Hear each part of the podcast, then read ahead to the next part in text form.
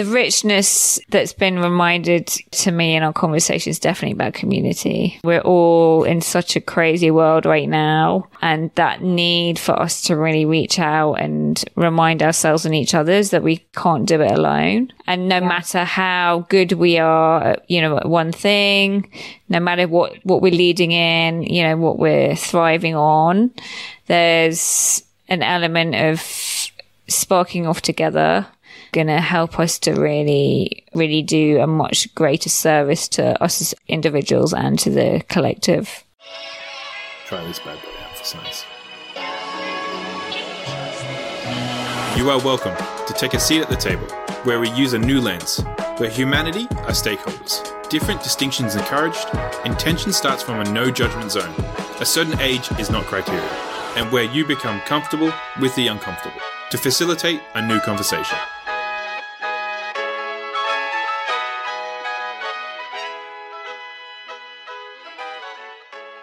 So excited to have you here on the decision table, where, by the way, anything can happen and it probably will.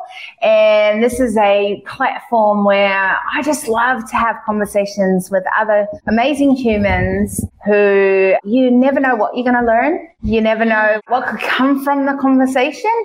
And it's as simple as having a conversation. And I, on purpose, by the way, don't get to know you beforehand. On purpose, I don't give questions. I don't, you know, go, this is where we're going with it because I don't know you and I don't know what's going to come from this. So welcome, Emma, Exciting. to the conversation.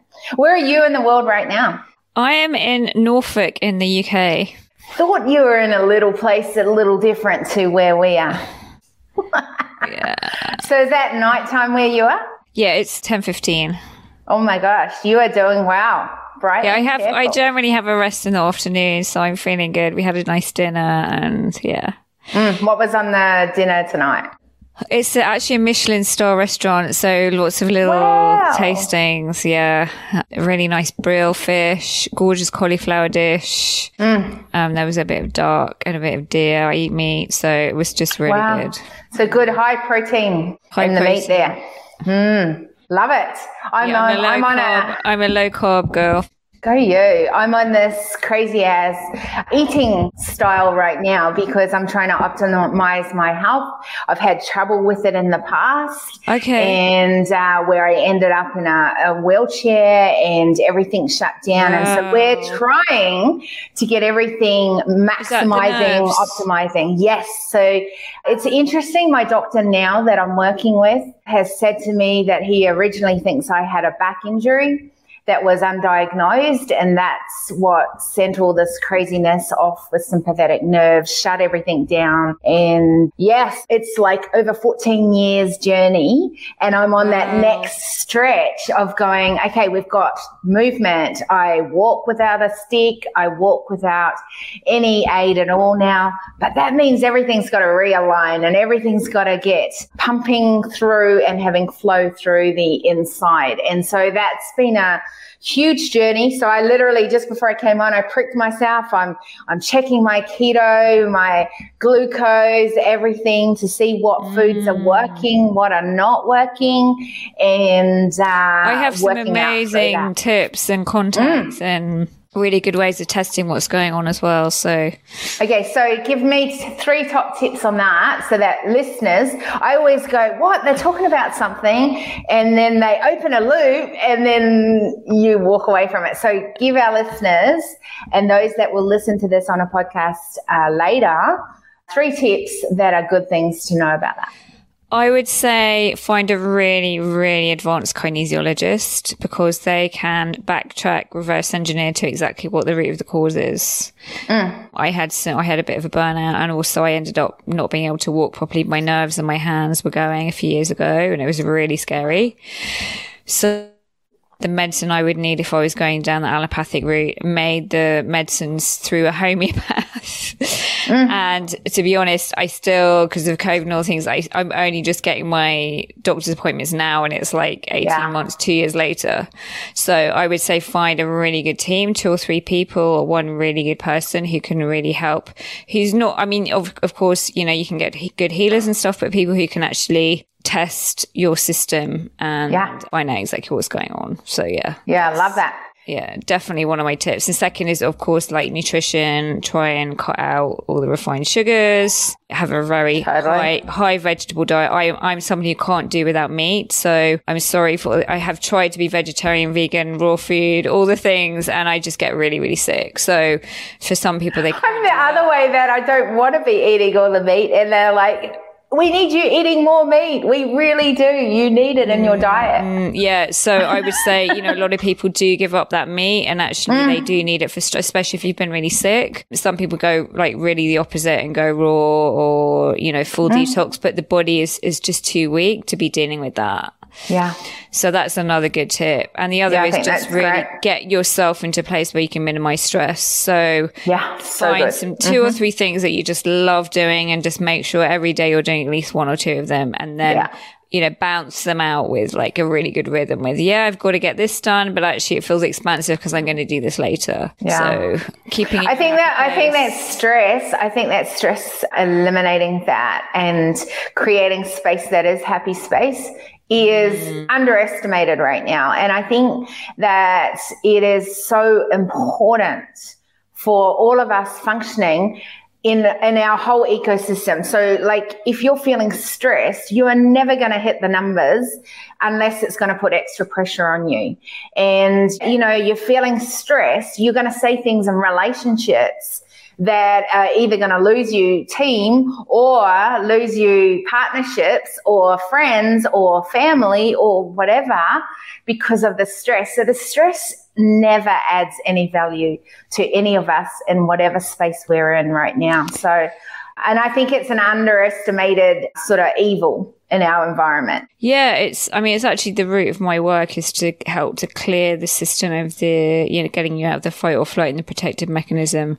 The stress, hmm. orig- the stress gives you. Interesting. okay. Identity. I had no idea. I had no idea. Yeah, an identity or a coping mechanism that actually isn't really you. It's a coping mechanism or a protective mm. mechanism.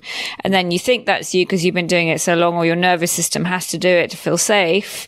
Yeah. And, you know, when you can get outside of that identity or that, you know, energy influx, you know, which isn't healthy, then you can start to clearly think you can be, be in a space rather than have to do or have to compromise or have to, you know, make adjustments for. So, so tell me, tell me with the fight and flight, was that something that you went down that pathway because you were finding yourself in fight and flight all the time? Or was it something um, you saw in people that you were working with? Why this? I think I had it from early on, from really tiny, mm. some quite traumatic, some just really stressful situations. I was an early carer for my mom, kind of mm. mixed relationships Huge. with my parents. Then, yeah, just I kind of became used to things being on edge. I actually kind of thrived on edge. So I would seek out, like, as soon as everything was normal, I was like, something's going to go wrong. Something's going to go wrong. I better kind of make it go wrong because then I've got a bit of control over why. or so tell me more about that because I get told that a lot and I've heard that over the years. But that was something, and I think that was actually the key to me not staying in drama was I hated being in that situation. I felt more out of control because it was out of control in chaos and overwhelm, things like that, that fight and flight. How did you want to stay in there? Or like, what was it about that that you go, oh, I've got control in there? I think the nervous system just gets used to it. It's familiar. It's comfortable. It's obviously it's not really hmm. comfortable, but it's known. Yeah. So that known state is easier than the unknown state, like the unknown state of silence or quiet or like, is something going to happen? That's kind of freaky for someone who's been you know, in a tumultuous situation for much of their life. Mm. So it's it's almost like the drive of the entrepreneur or the drive of the, kind of the businessman, yeah, absolutely needing to keep going, not being able to sit still. You know, just wondering what's next, being on that edge all the time. But actually, being on that edge stops you from being open to your full senses. It stops you from hmm. really fine tuning into that sensitivity you know, in yeah. that sensitivity is the gold because you're be able to tune into things, you know, in your intuition or in your instincts or outside of what's physically happening in your energetic nervous system. So the energetic mm. nervous system, when it's on full thriving, it takes up a lot of space. And then when you can calm it down and release it, which is what I do with my clients, then all of a sudden there's yeah. a whole new layer of space. And from there, life is so different because you are in a state of being. You can get in a state of super flow. You actually can get through that ceiling of that next level that you're trying to reach. It's amazing. Mm. That's so strange. Like I still, I, I don't relate to that piece, even though I've had such a you know, a horrible past of an old story, you know, that used to be very, very much broken and falling apart.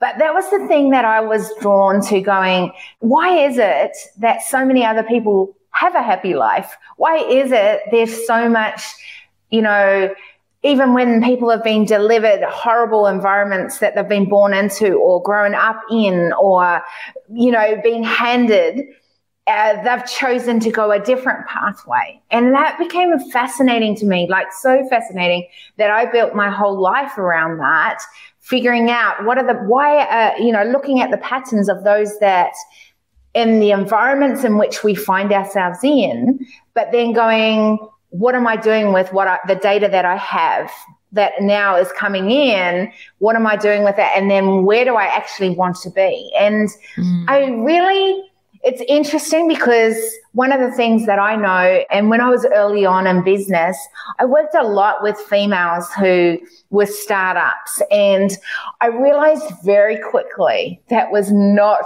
my arena to play in. And when I mean startups, I mean they were like just thinking about having a business. They were starting to run their business. And I didn't have the patience for it because a lot of the time, anyone that started any business, anyone that started any new initiative, the next level of what that can look like, there are always the teething problems. There's always those stresses and the challenges. What I love is when those can move through those as fast as possible mm. because we all go through them. I'm not saying we never do because we do, but I couldn't handle those that got stuck in them as in they would be still having the same problem a year later, two years later. And I realized at that time, many loved the drama of what is versus the unknown and moving into what is so much better. And I didn't understand that at the time. I I didn't understand how you'd want to stay in that moment. But having been around the traps a little while now, you know, I definitely just go, they're not my people, as in there's many that can work with them. I tend to work with those that are really on the pioneering, innovative, and already got something happening, but want to play at a much bigger level. And it's not that one was better than the other. Don't get me wrong. I just didn't have the patience. I didn't have the what is it? The uh, unless you want to change, I just here's 50 million other people that can work with you. Is what I yeah. I'm probably going to get a lot of haters from this conversation, but it's the truth. It is what I, literally I think happened. I think yeah. the underlying issues of those people having the teething problems are the same yeah. as the bigger problems of people up leveling. Of course. I think the root of them are the same. Um, Absolutely. By the way, the patterns were definitely the same. Yeah, yeah, but it's just how willing they are to acknowledge those things and how ready they are to actually work on it. Because I think it's that if, key more. So yeah. often people are willing to acknowledge, not always, as you're saying, but I think the key to that piece is when you acknowledge it, are you willing to disrupt whatever that pattern is?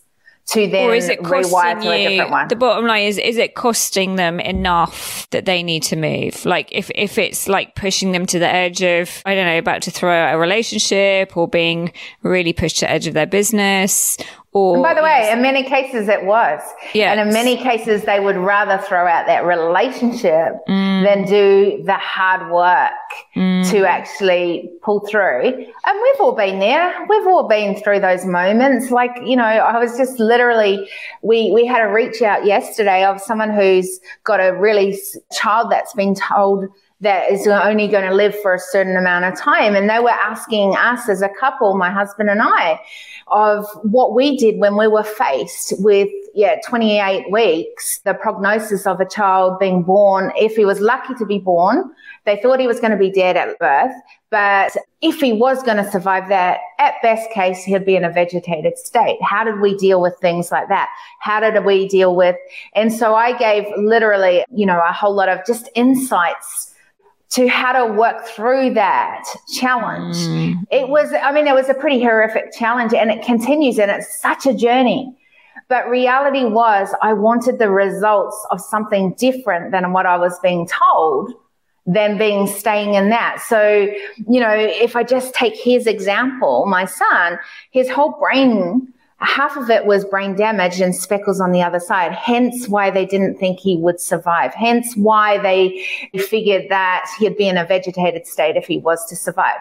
All of the speaking was the side that was totally brain damaged. But my whole thinking and, and what I've learned through the pattern work that I do is that actually we have all these brain cells we don't use. Mm. So if that's a truth, then how do we sort of just unplug that, that, that wire that's not working right now and plug it into a system that's going to give us a pathway to be able to yeah. move that. Yeah. And for me, that, I mean, I'm always very optimistic and I will always see the best outcome possible.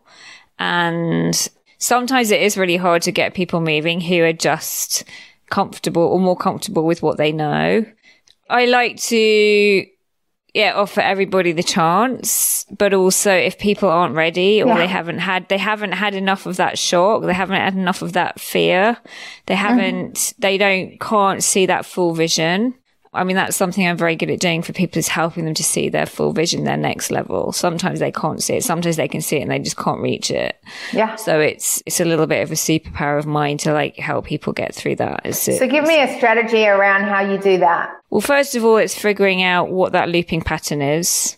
Yeah. And often it's presenting as something current, but it's generally something which happened when they were much, much smaller and there'll be different mm-hmm. replications mm-hmm. of it through their life. So first of all, it's recognizing it and even before that, I would say it's knowing that there's a next level that they're not able to reach.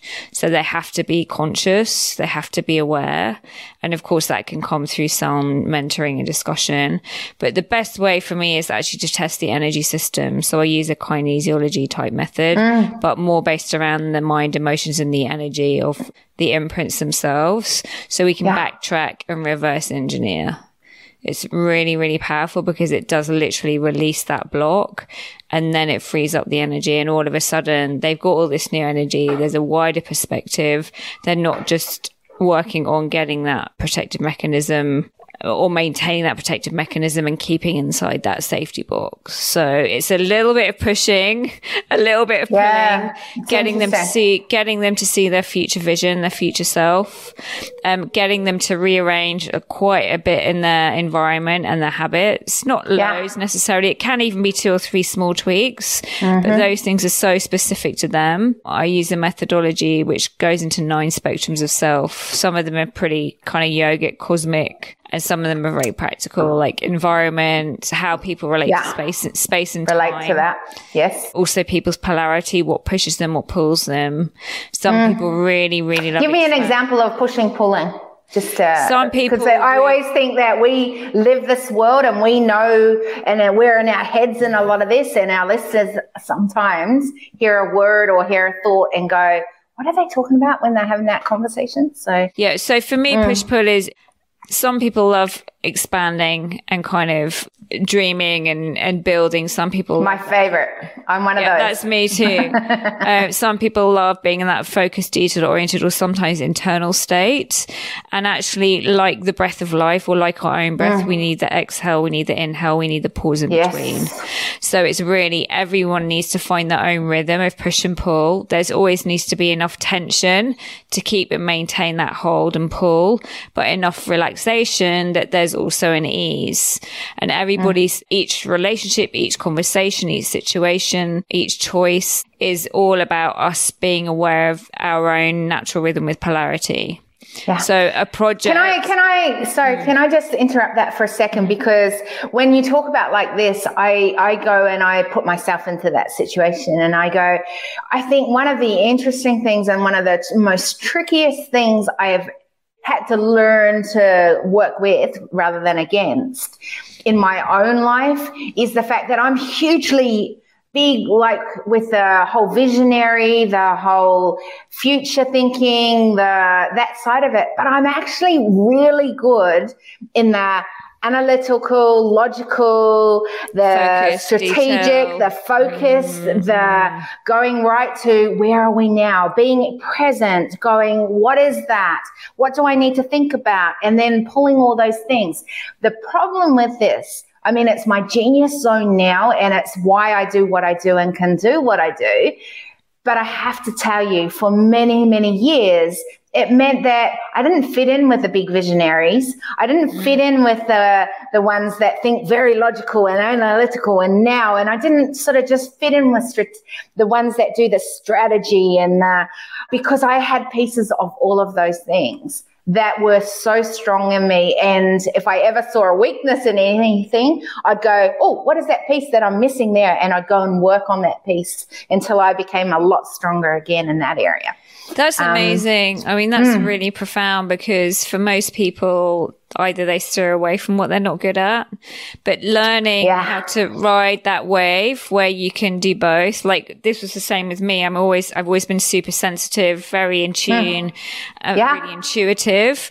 And then, but I also like being productive and getting shit done. Like times yeah. where I, times where I like went to live in communities or with the Buddhists wow. or in, with the sadhus in India. Yes it was great. And I'm like, yeah, but this is kind of boring. Like, you yeah. guys have got so much yeah. to do. But you knew the power of what they were so doing and what, yeah. how important there it was. was. so much potential. Yes. And I'm like, but we could get loads of shit done as well. Like, that's do we me. have to sit like in a cave forever? It's like, no, no, no, no, that's not me. But then I was trying to get into like the productive, mm-hmm. kind of really Western driven world. And I didn't also Correct. fit in there. No, so this, nor me. My whole, my whole methodology is actually mm getting that balance between the two because we don't have to choose. We are multifaceted. And like, who said we have to just be good at maths or, you know what I'm saying? And that's it's, kind of where you come into that rebel side because this is not the normal thinking, right? Like, this is mm-hmm. not necessarily the most accepted. And I have to tell you that we have to own this piece. I totally agree. But then we have to work in, in civil society as well. And exactly. how does that work? What are you what are you seeing with that? How what's your insights around that? Well, even in like my own world, like sometimes I'm really driven and sometimes I just need to I'm not very good at resting to be honest. Oh, I and I kind you, of, girl, I hear I, you. Yeah, but I had to get sick. I had to get sick myself. We talked about mm, that at the beginning. Me too. Me too. To actually be able to hone in that part of me, even though I yeah. love meditating, I love teaching yoga. You know, run festivals and all sorts of yeah. things for people to do that themselves. It's to be still. The nervous system has to be on a really, really good level. So yeah, you know, sorry, I don't mean to interrupt, but I I love this piece so much that I want people to understand this piece because I think it's in that stillness that, and, and I am going to, I can't wait to hear what you've got to say around that stillness because I had to learn what that stillness needed to look like for me. So for others, they can sit for how many days, not eat anything, breathe and sit by the water. And that to them is stillness. Others meditate for hours in their day. Others, you know, like do all these different things. I had to learn and I tried that. I was in the fitness industry and I have to say there was like Pilates, yoga, all those kind of classes. It was a combination of what they called that. And I would go in that class and I would try my hardest to be in that moment. To in, be breathing through those movements. Do not think of anything else. You're telling me not to think of anything else? All I can think about is now this, this, this, and this. And I had to learn ways in which I had to learn to be still. What's that for you? I'll tell you mine after, but what's that? Well, to be honest, I for well, I started meditating when I was thirteen, and I've always yeah. had a really busy mind, and I've got a lot of hacks that help to mm. accelerate that process. Me too. So yeah. I do a lot of different kriyas, a lot of visualization. Like when you combine the breath mm. and a visualization and a mantra, and you've got your intention of where you want to go, it's like everything yeah. aligns. So, like for some people who've got busy minds, you actually have to just keep the mind busy, and it's not a question of trying. If you're trying to tell tell something, oh, I love that. I love if you, that. If you you're mm. using, it's like if there's a clock ticking, and I was like the clock's annoying. It's like fucking. Sh- sorry, excuse me. Shut up, shut up. You actually you're use fine. it. No, you use it for your meditation. Thank ah, you, God. To, yes. Thank you, God. So om, mm. om, om, or mm. you know or get so it's going with it rather than against it exactly right? so yeah. you're and that's the whole point is going with your own natural flow yeah. and your own natural tendencies we each some so of us are really busy in the mind some of us are more feeling some of us mm. are more sound oriented and actually the power of the mind is so so great and when oh, you utilize so mm-hmm. you utilize what your natural tendencies are yeah. and you can hack the system like really easily. Oh, so much so. Yeah, I agree, hundred percent. And I never hear people that talk about stillness saying that it's okay to be busy in the brain. But I have always said that to those because a lot of the ones that play at big levels, we have very busy brains. A lot of us have smartness, and so our brains are constantly working things out. And I and, and I talk about hacks as well, and, and a lot of what I do because I had to learn those hacks to be able to feel really at peace in different mm-hmm. situations. And I think that was the thing that was missing for many years in my life was I didn't know how to do those things. So an example being, you know, in business, you know, as an entrepreneur, as a businesswoman, there is always things to do.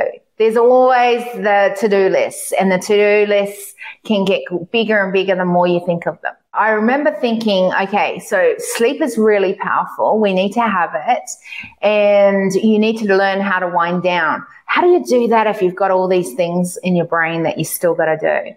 And so I am really clear in the morning of how I, you know, what is it I need to actually get done today? I have other ways in which to put some of those other things in. So I say it's the the now, the next, and the soon lists, and they've got different times when I go back to them. So it's not that I don't forget those things. They've got their place. It's just not now in my brain that I need to worry about. And then I work on the now. So whatever I've got for that day. So it might be three to five things that I'm going to do today. And I do those you know, the, the end of the day comes and I, I look at it and I go, okay, have I achieved these? Three to five things, whatever it is. Because some days they're like little things, and other days they're like just big things. So it might be just one thing I'm doing. And and I go, I got this much done, but I actually didn't get the fourth and the fifth thing done. And where in the past that would have stressed me out and I would have, you know, gone, oh, I didn't get the fourth and the fifth and, you know, oh, and then had to work through the night or something. And then I go and ask the question and I go, is there anything else I could have humanly possibly done today in my work day? And it might be, look, I could send an email, a message about that fourth one. And the fifth one, oh, that just needs to be put on the soon list. I don't need to worry about that. Okay, cool. So then I send that email and then I ask that question again. Is there anything else humanly possible that I could have done today? And the reality is there was nothing else I could have done. I did everything I possibly could have done. My workday is complete and I put it onto my now list for tomorrow. So I start looking at it then. And that gave me such permission to sign off from work mm-hmm. at night and not be stressing yeah, about think, it throughout my I night. I think even taking it a step further, it's you know, sometimes when we're trying to get a job done and we're just not in the right space, it's actually time to switch off, go for a walk, have a dance, you know, chat with. Oh, yeah, that wasn't enough for me. I do all that anyway, but yeah, it yeah, was yeah. still in my head. And so I literally had to learn how to compartmentalize mm-hmm. what I have in my head so that I'm not leaving that behind. I, I'm not it's not that I'm ignoring it. It's mm-hmm. not that it's not going to get done, mm-hmm. but that actually it's all I could have humanly done today. Because yeah, none of us it's, has it's, it's, wings and flying around the room. So yeah, and it's also figuring out like what is like for me something I did at the beginning of the day is like connect with high, my highest intention yeah. for that day, Perfect. and maybe the task that I had yesterday or the day before might not be as high a priority as I, I, might have thought because my highest intention for that day is to do, I don't know, a little bit more self care or to take care of something else that's come up or yeah, it's being able to connect in with that creative flow. The creative flow of a project may not be the way our mind thinks it should be. Mm. So it's almost stepping Tell us out. more about that. So everything has a natural expansion and contraction, like I was saying. Yeah. And on the expansion, that's the part of the project where we're, you know, the thoughts are flying in, all the different elements are magnetizing in. And mm. then there's a pause and then it outbursts. But yes. if we're trying to outbirth it, like get it done, forcing it this way, it's got to be this way before all the elements have come in, we might be missing some pieces of conversation, communication, information, just things haven't had time. It's a bit like, yeah planting the seed and then we water it and the sun goes on it and it's in yeah. the dark for a little while and then it bursts out. So sometimes there's an element of needing to let go a little bit to give a bit more space. And that might be a bit more space for ourselves. So we're not pushing, pushing through a phase where actually we're still, still musing on it or there's still information that needs to come in. And also just sometimes there needs to be a pause before like that right time for it to come out. If we think we know exactly how everything has got to be done, sometimes we miss some of the gold in maybe a phone call or a contact or yeah. a connection who's actually that next piece for that project. It's about being able to be in that state of peace and not forcing, you know, to get into a, like a deep meditation state. It was kind of going back to that state of peace. You've got concentration, you've got mm-hmm. contemplation mm-hmm. and then meditation. Concentration is where you're stopping the mind, you're, you know, make, keeping it busy with the, the breath, the mantra, the visualization, whatever you're doing. Then there's a state where you kind of you're forgetting to do those things and it's kind of that in between state and then you go into that deepness of meditation and that's a little bit the same of as when you're like starting on a project or you're working on a project mm. first you're going to be really focused knowing all the to-do steps and then all of a sudden different elements come in that maybe you hadn't thought of that's like oh it could be this way or oh my god so and so called me mm. maybe she's the right person oh wow she's got an, a venue or whatever mm. it is it's allowing life to be part of that process because in our own little mind and some sometimes our own ego and, you know, our own busyness. I've got to fit it in in this time. You know, that doesn't necessarily need, leave the time for the seed to be germinating and, and sprouting in its own rhythm. So it goes back to that push and pull, the polarity and the understanding that life itself has its own rhythm and, and so does a relationship. So does a, a conversation. So does a project. Mm. And often that's about creating the right space, creating the right environment, just like we would do for a plant for the project to seed, take root, magnetize, you know, what's mm-hmm. needed.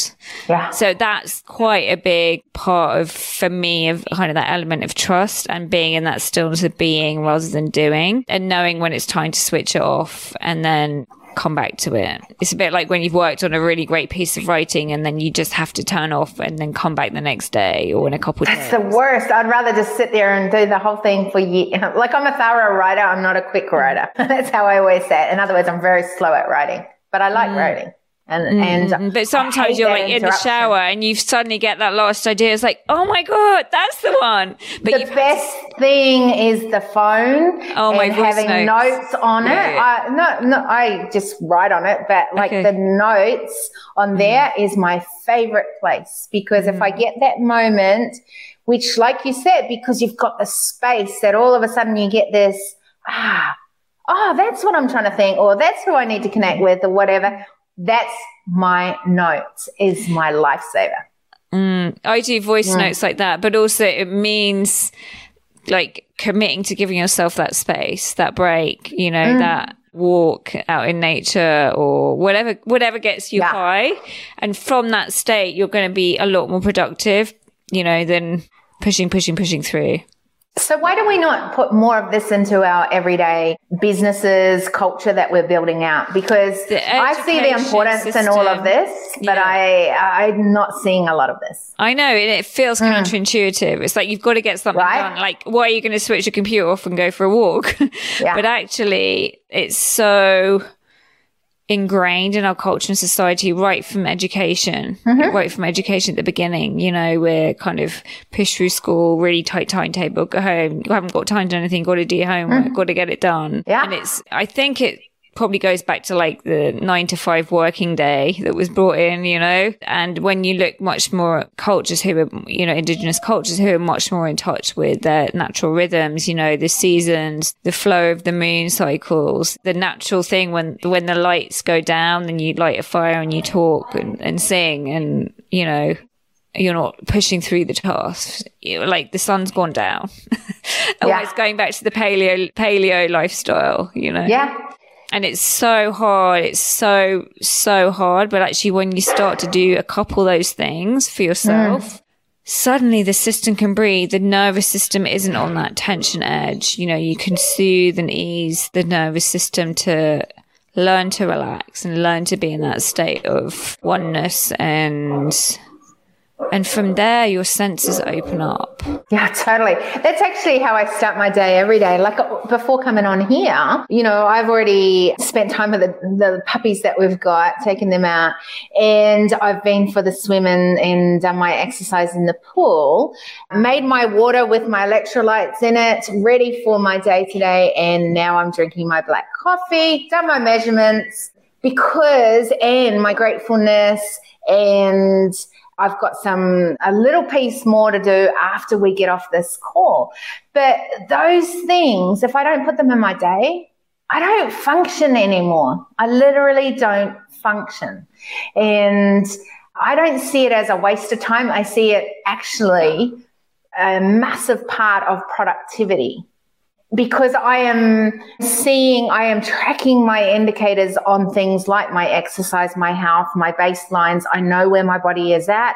I know that. Yeah, yeah, yeah. Absolutely. And that's the reason I'm doing that is because I want to have baselines on everything I'm doing. Why? Because it becomes priority when you go, I need to see growth here. I need to see growth here. And for me, that is spending time. You know, how much time have I spent today? You know, this is what I often ask at the end of the day. How much time today have I spent on writing something? in other words, putting more into the IP, the stuff that's in my head that will mm-hmm. eventually get left behind as my legacy. If I die with it, it's going to be pretty useless. So have I spent some time putting that into whatever that is? Maybe it's the book. Maybe it's in the next article, whatever that is, right? And I think that the old approach was you had to go to your nine to five kind of job or business and you just had to be pumping at it nonstop. And that was going to be the most growth that you'd get, productivity. It would build out the best business that you've got. There's so much research now showing that this is not a truth, showing that you need to have lots of sleep or showing that you need lots of movement that actually being stuck in front of a computer is really yeah, you not know, helping. You know the blue, you know the blue zone. I do. Yeah, yeah, yeah, yeah, yeah. I've actually developed a methodology and a journaling method called mm. what's called life navigation, and it's about making sure that all your spectrums are in balance. Yeah, it is so profound. So the clients I mm. work with one to one kind of really get into that on quite a deep level, but you can also just do it on its own. Yeah, and it's a really it's a really deep remembering. You know, you, you get to remember like in the cells and in the soul. Mm. More of who you re- truly are rather than the identity of, oh, I've got to be good at this. Oh, I've got to get yeah. this much stuff done today. And, you know, I'm going to feel good about myself if I've done more than so and so who's working in the next booth. You know what mm. I mean? it's like we're not robots we're not machines you know well we will be soon when they chip us all and all the other things you know what i mean Let's hope not. Hey, when when um you know we were talking before, we were saying things like, "Well, that's kind of the rebel side of you. That's the disruptive side of you." What if it wasn't? What if in part of our new approach to doing things differently to get different results, this wasn't a strange thing to be talking about what we I have. know it shouldn't mm. be. It's that should be normal, and that's the crazy thing.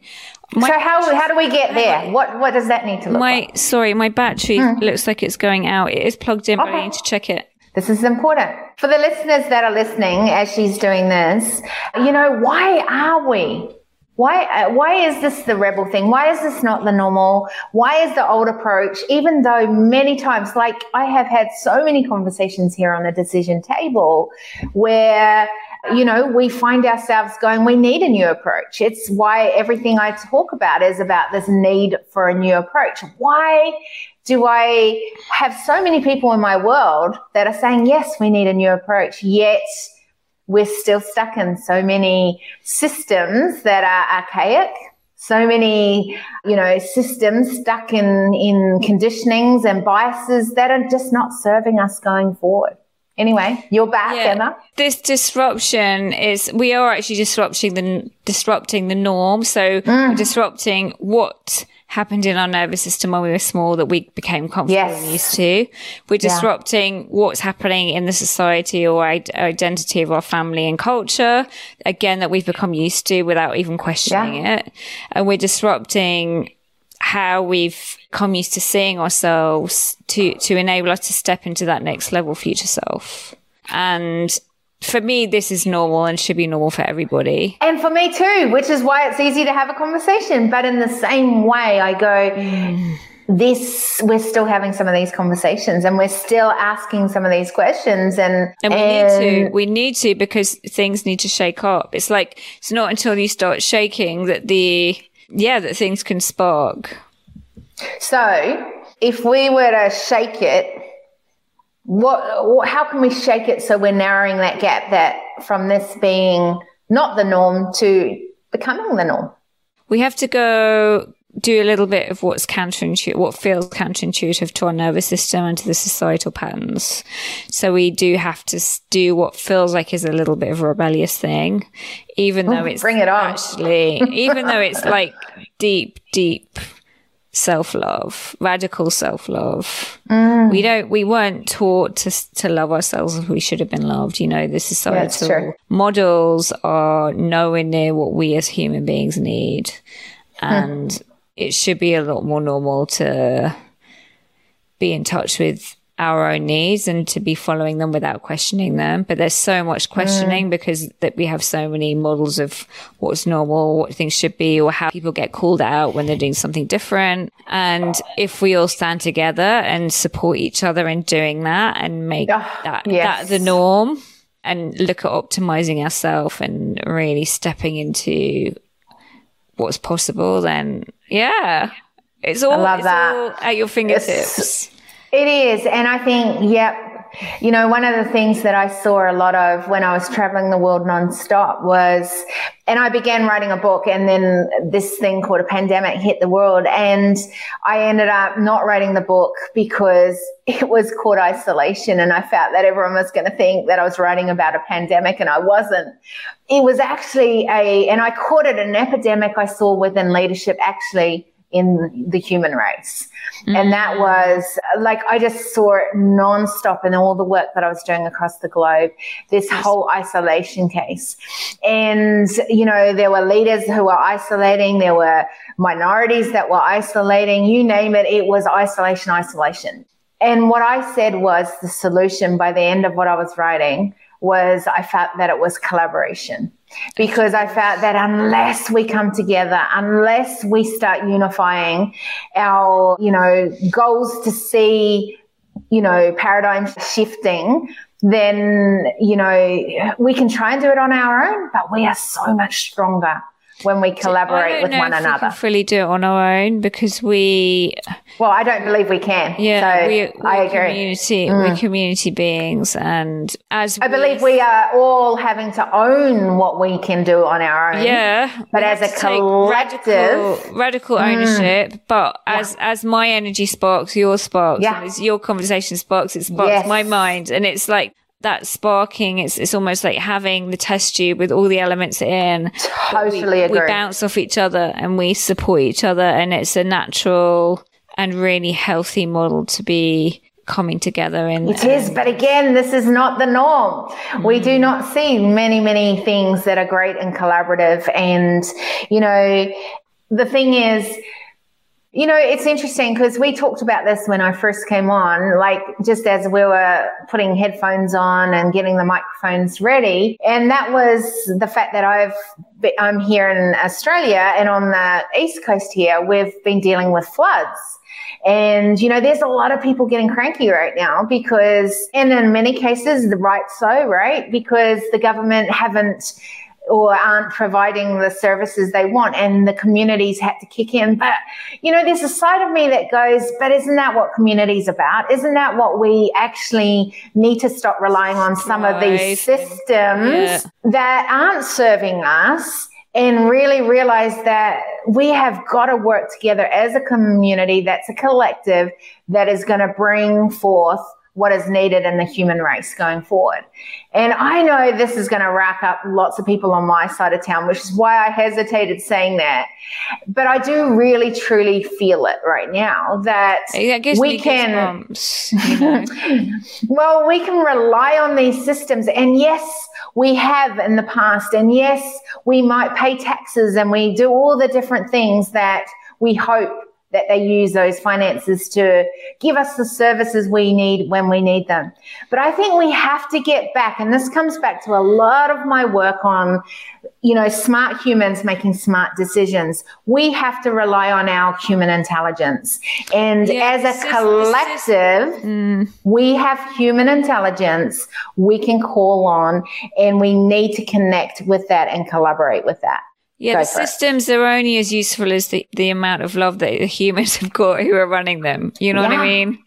And yeah. that's the gap. And and we not only that, I think also the freedom of how they are allowed to use their smartness within it. Because within those systems, there is often centralization there's often pieces of it where there are rules, regulations, and they can't move beyond that, whether they want to or not. Yeah, but and all I think of that, this is all of that disempowers us from being in the collective and being able to correct. So it goes back to the collective and the mm-hmm. communities around us. Mm-hmm. And I feel that although we in the past relied on other things to almost leverage that responsibility out, I think it's time for us as a human race to figure out how can we help our neighbor? How can we be part of this community? How can we add value to other people as they need to be the best they can as well, not just you or me. Yeah, we've I run a homeless I founded a homeless mm. soup kitchen in the UK like 10 years oh. ago.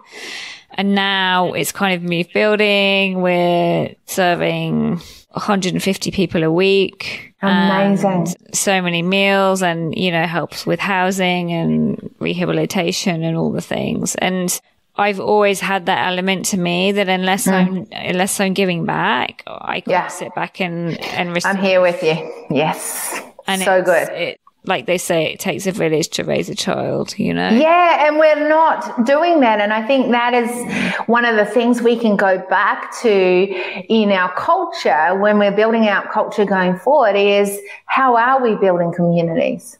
Mm. What is that tribal part that maybe we left behind Mm. Yet we need to bring forward. Anyway, so many things. If someone wants to know more about what you do, how do they connect with you? How do they get to know more of what your amazing amazingness is across the globe?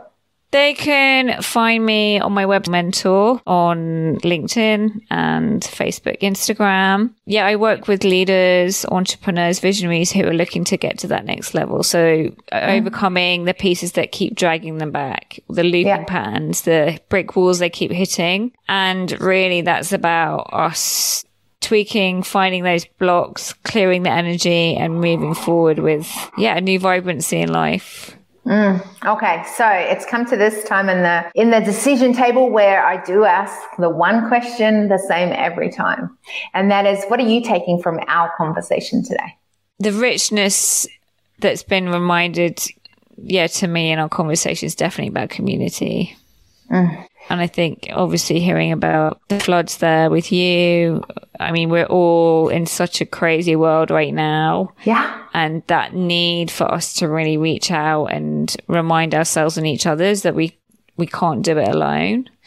And no yeah. matter how good we are, you know, at one thing, no matter what, what we're leading in, you know, what we're thriving on, there's an element of sparking off together that mm. is going to help us to really really do a much greater service to us as individuals and to the collective. Yeah. I think one of the things that is interesting across the globe right now is we're seeing a shakeup. You talked about a shakeup.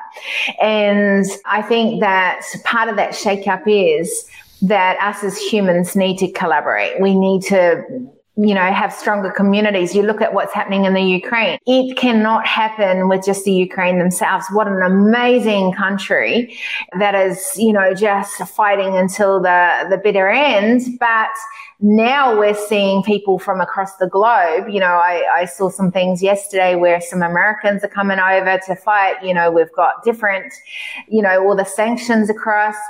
It is going to take a world collaborating together to make sure that, you know, the Ukraine are able to continue in the way that they need to be able to continue.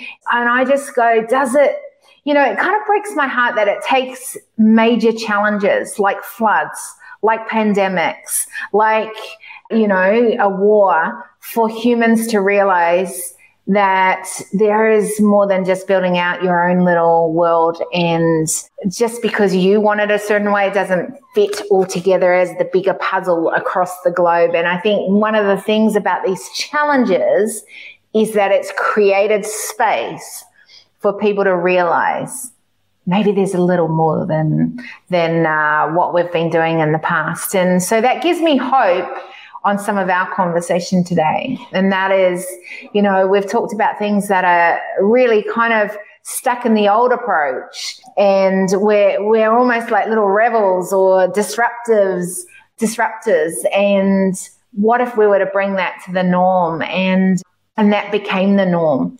And I think that's what I'm taking from our conversation is how do we keep narrowing that gap so that we start asking different questions. Like I feel like I've spent the last two years asking a lot of the same questions to see if even if I'm on the right path on this.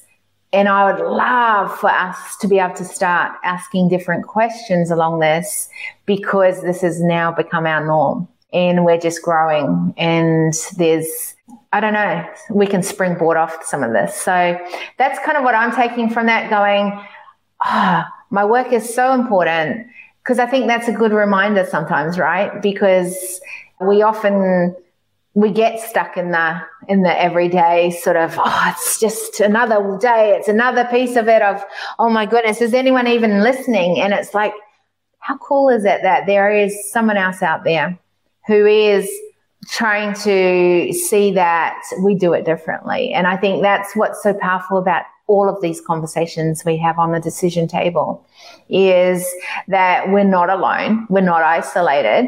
There are many others, but I think it just reminds me back to something that I spent almost two years solidly on, and that is collaboration. And how do we continue, even though there's lots of needs and lots of us are really busy in our own worlds, how can we still keep collaborating?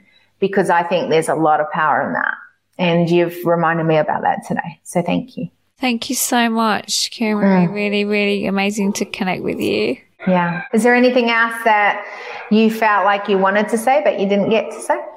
No, just make sure you take space for yourself, you know, whatever you're doing. Mm. Just, you know, take those moments of wonder, whether it's in the breath, whether it's in the nature or water or, you know, some magical conversations, because it's only when we bring space that we can change the conditions that's actually going to be reverse engineering us showing up differently.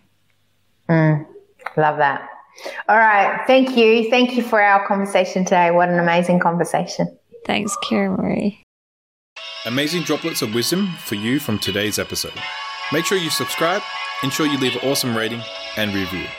Our hope is this podcast creates a new awareness, activates ownership to what is next, a curiosity for the need to be part of the change, and to make footsteps of sustainability from today onwards.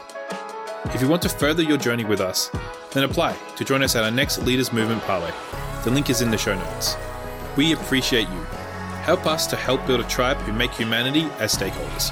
To achieve this together, recommend this podcast to leaders, innovators, and movement changers. Big love until we see you on the next Decision Table Series podcast episode.